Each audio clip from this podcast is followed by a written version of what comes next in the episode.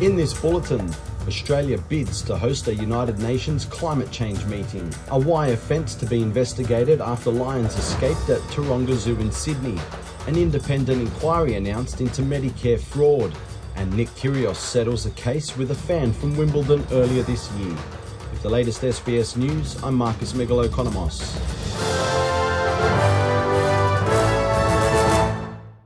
The Australian government says it will bid to host an upcoming United Nations conference on climate change as it continues to market itself as a renewable energy powerhouse. Federal Climate Change Minister Chris Bowen says he is preparing to join the COP27 talks in Egypt, with Australia keen to demonstrate it is serious about reducing greenhouse gas emissions.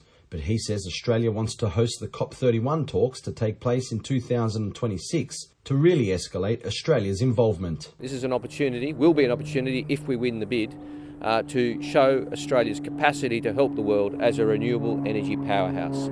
It's an opportunity to work closely with our Pacific family, and we will seek to co host the bid with the Pacific to help elevate the case of the Pacific for more climate action. In Canberra, police are conducting an urgent search for a young girl after the bodies of two people were found today in a pond. ACT police say they hold grave concerns for the child's welfare. The bodies are believed to be that of a woman who is the mother of the missing child and also the boy whose body was found alongside her. Australian Capital Territory Police homicide detectives say they have commenced an investigation into their deaths. Meanwhile, an independent review will investigate the integrity of Medicare and to try to estimate the amount of fraud Within the $32 billion scheme, the Federal Health Minister, Mark Butler, has appointed Dr. Pradeep Philip to carry out a review. Dr. Philip is a health economist from Deloitte. The inquiry follows allegations by Dr. Margaret Faux that Medicare fraud was costing taxpayers around $8 billion a year.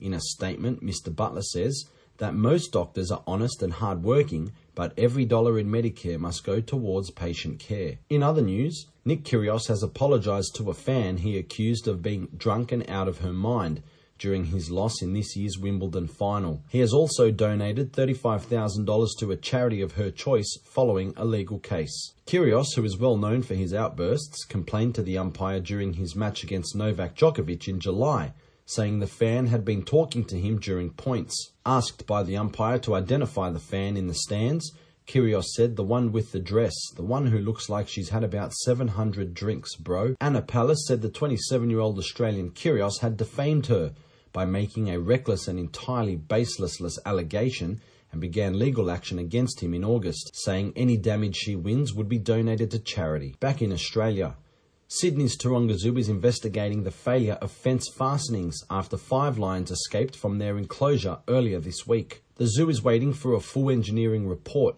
but early indications suggest the lions were able to leave the exhibit when fastenings on the mesh wire fence failed.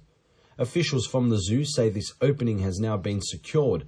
However, the lions will not be back on their main exhibit while awaiting further engineering advice. If any repairs or reinforcements are needed, the zoo will need to seek approval from the New South Wales Department of Primary Industries before returning the lions to their main exhibit. Officials also say their absolute priority is to ensure the safety of guests and visitors and the welfare of animals. To sport, Nike suspended its relationship with Kyrie Irving and cancelled its plans to release his next signature shoe. It's the latest chapter in the ongoing fallout since the Brooklyn Nets guard tweeted a link to a film containing anti Semitic material. The shoe giant Nike announced it will halt its relationship with Irving, who has been suspended by the Nets for what the team called a repeated failure to unequivocally say he has no anti Semitic beliefs. The Nets banned Irving without pay for at least five games. Irving signed with Nike in 2011 shortly after becoming the number one pick in that year's NBA draft. Irving's signature shoe was released three years later, and the popularity of the Kyrie line led him to making a reported $11 million